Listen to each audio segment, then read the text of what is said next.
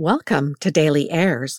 You are listening to a recording provided for the use of the blind and print impaired. Materials or items read on Airs LA are the copyright property of the original authors and publishers. No unauthorized use or duplication is permitted.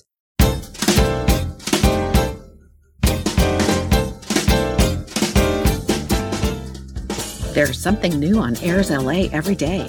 I'm your host, Annette Bro, and every Monday I review varying events that happen during this week in history. Brought to you from A&E Networks, the History Channel, and History.com. April 24. On this date in history, in the year 1800, the Library of Congress is established. President John Adams approves legislation to appropriate $5,000 to purchase such books as may be necessary for the use of Congress, thus establishing the Library of Congress. The first books, ordered from London, arrived in 1801 and were stored in the U.S. Capitol, the library's first home. The first library catalog, dated April 1802, listed 964 volumes and nine maps, Twelve years later, the British Army invaded the city of Washington and burned the Capitol, including the then 3,000 volume Library of Congress. Former President Thomas Jefferson, who advocated the expansion of the library during his two terms in office, responded to the loss by selling his personal library, the largest and finest in the country, to Congress to recommence the library. The purchase of Jefferson's 6,487 volumes was approved in the next year, and a professional librarian, George Waterston, was hired to replace the house clerks in the administration of the library.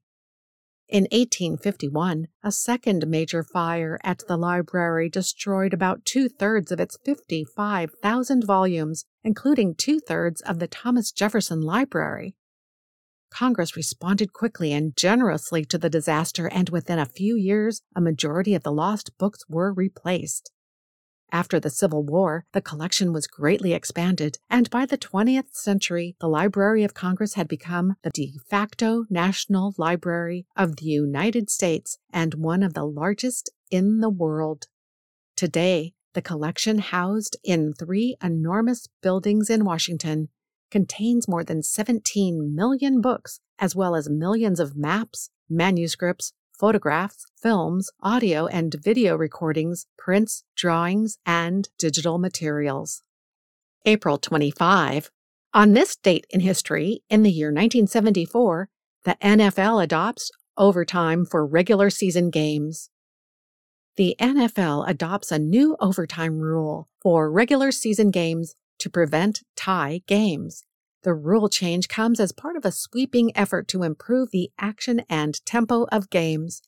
The league also moves goalposts from the front to the back of the end zone and limits contact defensive players can make with receivers.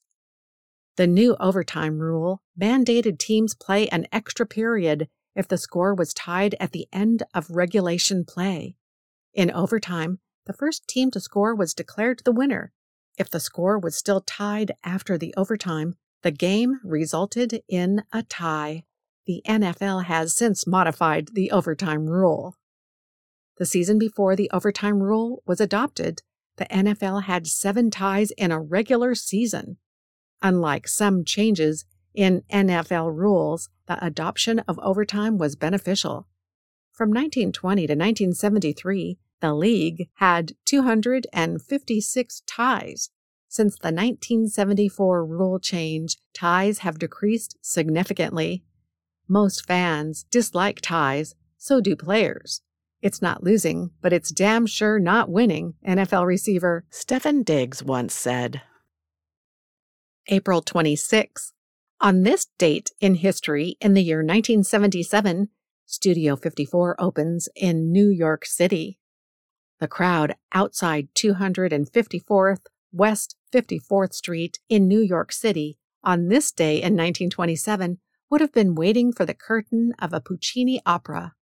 On this day in 1957 or 67, they would have been waiting for a filming of an episode of Password or maybe Captain Kangaroo. On April 26 in 1977, however, the crowd gathered outside that midtown address was waiting and hoping for a chance to enter what would soon become the global epicenter of the disco craze and the most famous nightclub in the world, Studio 54, which opened its doors for the very first time. The impresarios behind Studio 54 were Steve Rubell and Ian Schrager, college roommates at Syracuse University who got into the nightclub business after their first venture a chain of steak restaurants, failed to flourish.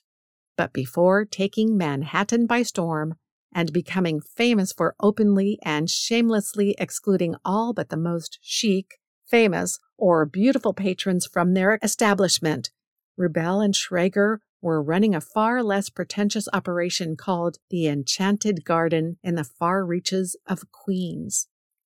The woman who deserves the lion's share of the credit for making 54 into the celebrity playground that it became was Carmen D'Alessio, a public relations entrepreneur in the fashion industry whose Rolodex included names like Bianca Jagger, Liza Minnelli, Andy Warhol, and Truman Capote. Her buzz building turned the grand opening into a major item in the New York gossip columns, and her later efforts, like having Bianca Jagger pose atop a white horse at her 30th birthday party, stoked the public's fascination with Studio 54 even further. Not just the usual celebrity suspects, actors, models, musicians, and athletes, but also political figures like Margaret Trudeau, Jackie Onassis, and infamously, White House Chief of Staff Hamilton Jordan came out to be seen during the club's brief heyday. From a musical standpoint, Studio 54 did not seek to break new ground, but rather to feed its patrons a familiar diet of dance hits. Artists like Grace Jones, Donna Summer, and Gloria Gaynor all made live appearances there, but Studio 54 belonged to the DJs and to the free entertainment provided by the club's flamboyant staff and clientele. While disco reigned supreme on the pop charts, Studio 54 reigned supreme among discotheques, enjoying a golden era that lasted from its opening on this day in 1977 to its closing night party on February 4, 1980, a party called appropriately enough the end of modern day Gomorrah. April 27. On this date in history, in the year 1994, South Africa holds its first multiracial elections. More than 22 million South Africans turn out to cast ballots in the country's first multiracial parliamentary elections. An overwhelming majority chose anti apartheid leader Nelson Mandela to head a new coalition government that included his African National Congress Party former President F.W. de Klerk's National Party, and Zulu leader Mangosuthu Buthelezi Inkatha Freedom Party. In May, Mandela was inaugurated as president, becoming South Africa's first black head of state. In 1944, Mandela, a lawyer, joined the African National Congress, the ANC, the oldest black political organization in South Africa, where he became a leader in Johannesburg, youth wing of the ANC. In 1952, he became deputy national president of the ANC, advocating non-violent resistance to apartheid South Africa's institutionalized system of white supremacy and racial segregation. However, after the massacre of peaceful black demonstrators in Sharpeville in 1960, Mandela helped organize a parliamentary branch of the ANC to engage in guerrilla warfare against the white minority government. In 1961, he was arrested for treason, and although acquitted, he was arrested again in 1962 for illegally leaving the country. Convicted and sentenced to five years at Robben Island Prison, he was put on trial again in 1964 on charges of sabotage. In June 1964, he was convicted along with several other ANC leaders and sentenced to life in prison. Mandela spent the first 18 of his 27 years in jail at the brutal Robben Island prison. Confined to a small cell without a bed or plumbing, he was forced to do hard labor in a quarry. He would write and receive a letter once every six months and once a year, he was allowed to meet with a visitor for 30 minutes. However, Mandela's resolve remained unbroken, and while remaining the symbolic leader of the anti apartheid movement, he led a movement of civil disobedience at the prison that coerced South African officials into drastically improving conditions on Robben Island. He was later moved to another location where he lived under house arrest. In 1989, F.W. de Klerk became South Africa's president and set about dismantling apartheid. De Klerk lifted the ban on the ANC, suspended executions, and in February 1990 ordered the release of Nelson Mandela. Mandela subsequently led the ANC and its negotiations with the minority government for an end to apartheid and the establishment of a multiracial government. In 1993, Mandela and de Klerk were jointly awarded the Nobel Peace Prize. One year later, the ANC won an electoral majority in the country's first free elections, and Mandela was elected South Africa's president, a position he held until 1999. April 28. On this date in history, in the year 1967, Muhammad Ali refuses Army induction. On April 28, 1967, boxing champion Muhammad Ali refuses to be inducted into the U.S. Army and is immediately stripped of his heavyweight title. Ali, a Muslim, cited religious reasons for his decision to forego military service. Born Cassius Marcellus Clay Jr. in Louisville, Kentucky, on January 14, 1942, the future three time world champ changed his name to Muhammad Ali in 1964 after converting to Islam. He scored a gold medal at the 1960 Olympic Games in Rome and made his professional boxing debut against Tunney Hunsaker on October 29, 1960, winning the bout in six rounds. On February 25, 1964, he defeated the heavily favored bruiser, Sonny Liston, in six rounds to become heavyweight champ. On April 28, 1967, with the United States at war in Vietnam, Ali refused to be inducted into the armed forces, saying, I ain't got no quarrel with those Viet Cong. On June 20, 1967, Ali was convicted of draft evasion, sentenced to five years in prison, fined $10,000, and banned from boxing for three years. He stayed out of prison as his case was appealed and returned to the ring on October 26, 1970, knocking out Jerry Quarry in Atlanta in the third round. On March 8, 1971, Ali fought Joe Frazier in the fight of the century and lost after 15 rounds, the first loss of his professional boxing career. On June 28 of that same year, the U.S. Supreme Court overturned his conviction for evading the draft.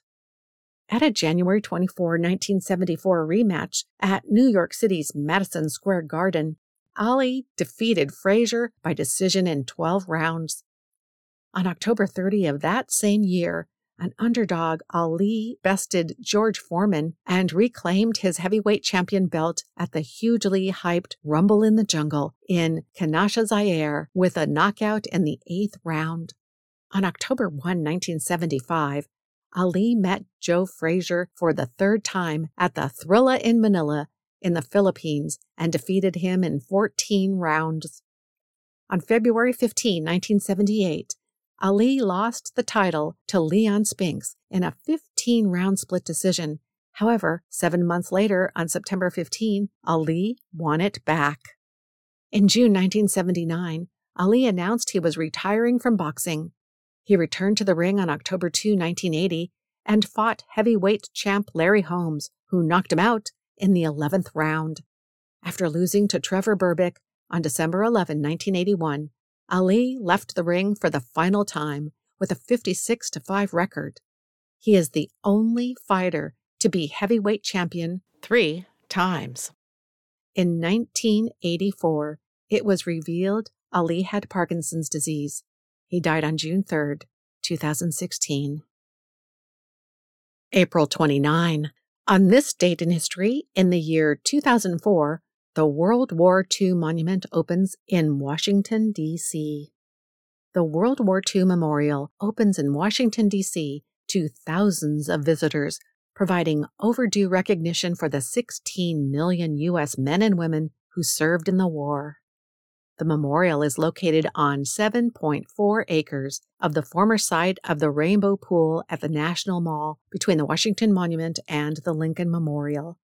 The Capitol Dome is seen to the east. The Arlington Cemetery is just across the Potomac River to the west. The granite and bronze monument features fountains between arches symbolizing hostilities in Europe and the Far East. The arches are flanked by semicircles of pillars each one for the states, territories, and the District of Columbia. Beyond the pool is a curved wall of 4,000 gold stars, one for every 100 American killed in the war.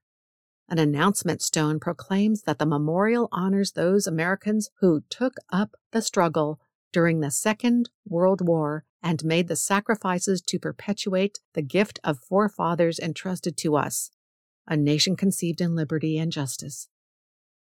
Though the federal government donated 16 million to the memorial fund, it took more than $164 million in private donations to get it built. Former Kansas Senator Bob Dole, who was severely wounded in the war, and actor Tom Hanks were among its most vocal supporters. Only a fraction of the 16 million Americans who served in the war would ever see it. Four million World War II veterans were living at the time, with more than 1,100 dying every day, according to government records.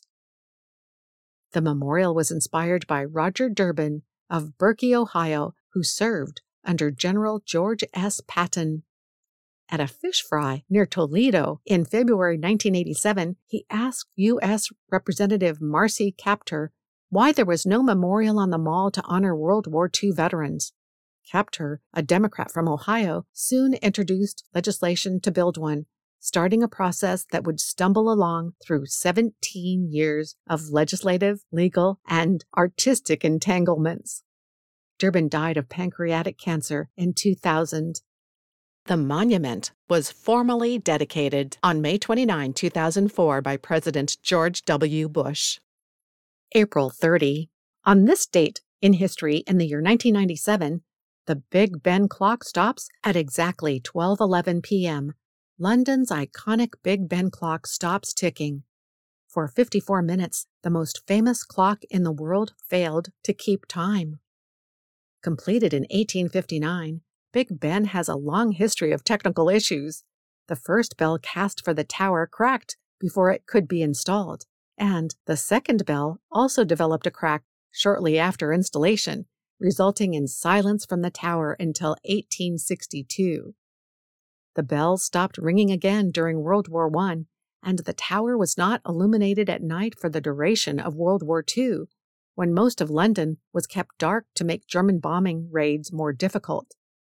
Despite the heavy damage that the Blitz inflicted on London, however, the clock stayed within a second and a half of GMT for the duration of the war. Since then, both extreme heat and the buildup of snow have caused Big Ben's clock to stop ticking. In 1962, snow delayed the bells, causing the capital of Britain to ring in the new year 10 minutes later than the rest of the country. The April 1997 stoppage occurred the day before that year's general election, but the malfunction was probably not a factor in the voting, which Tony Blair's New Labour won in a landslide over incumbent Prime Minister John Major. Big Ben's clock stopped again in May of 2005 on one of the hottest May days ever recorded in London. And that wraps up our This Week in History podcast for April 24 through April 30. If you'd like to learn more about Airs LA, including streaming audio, podcasts, and more, we invite you to connect or follow us on LinkedIn, Twitter, Instagram, and Facebook social media platforms. This podcast is for the sole use of our blind and print impaired audience. Any unauthorized use is prohibited. I'm Annette Rowe, and I'll return next week to bring you more events that happen during Next Week in History. Until then, Thanks for listening.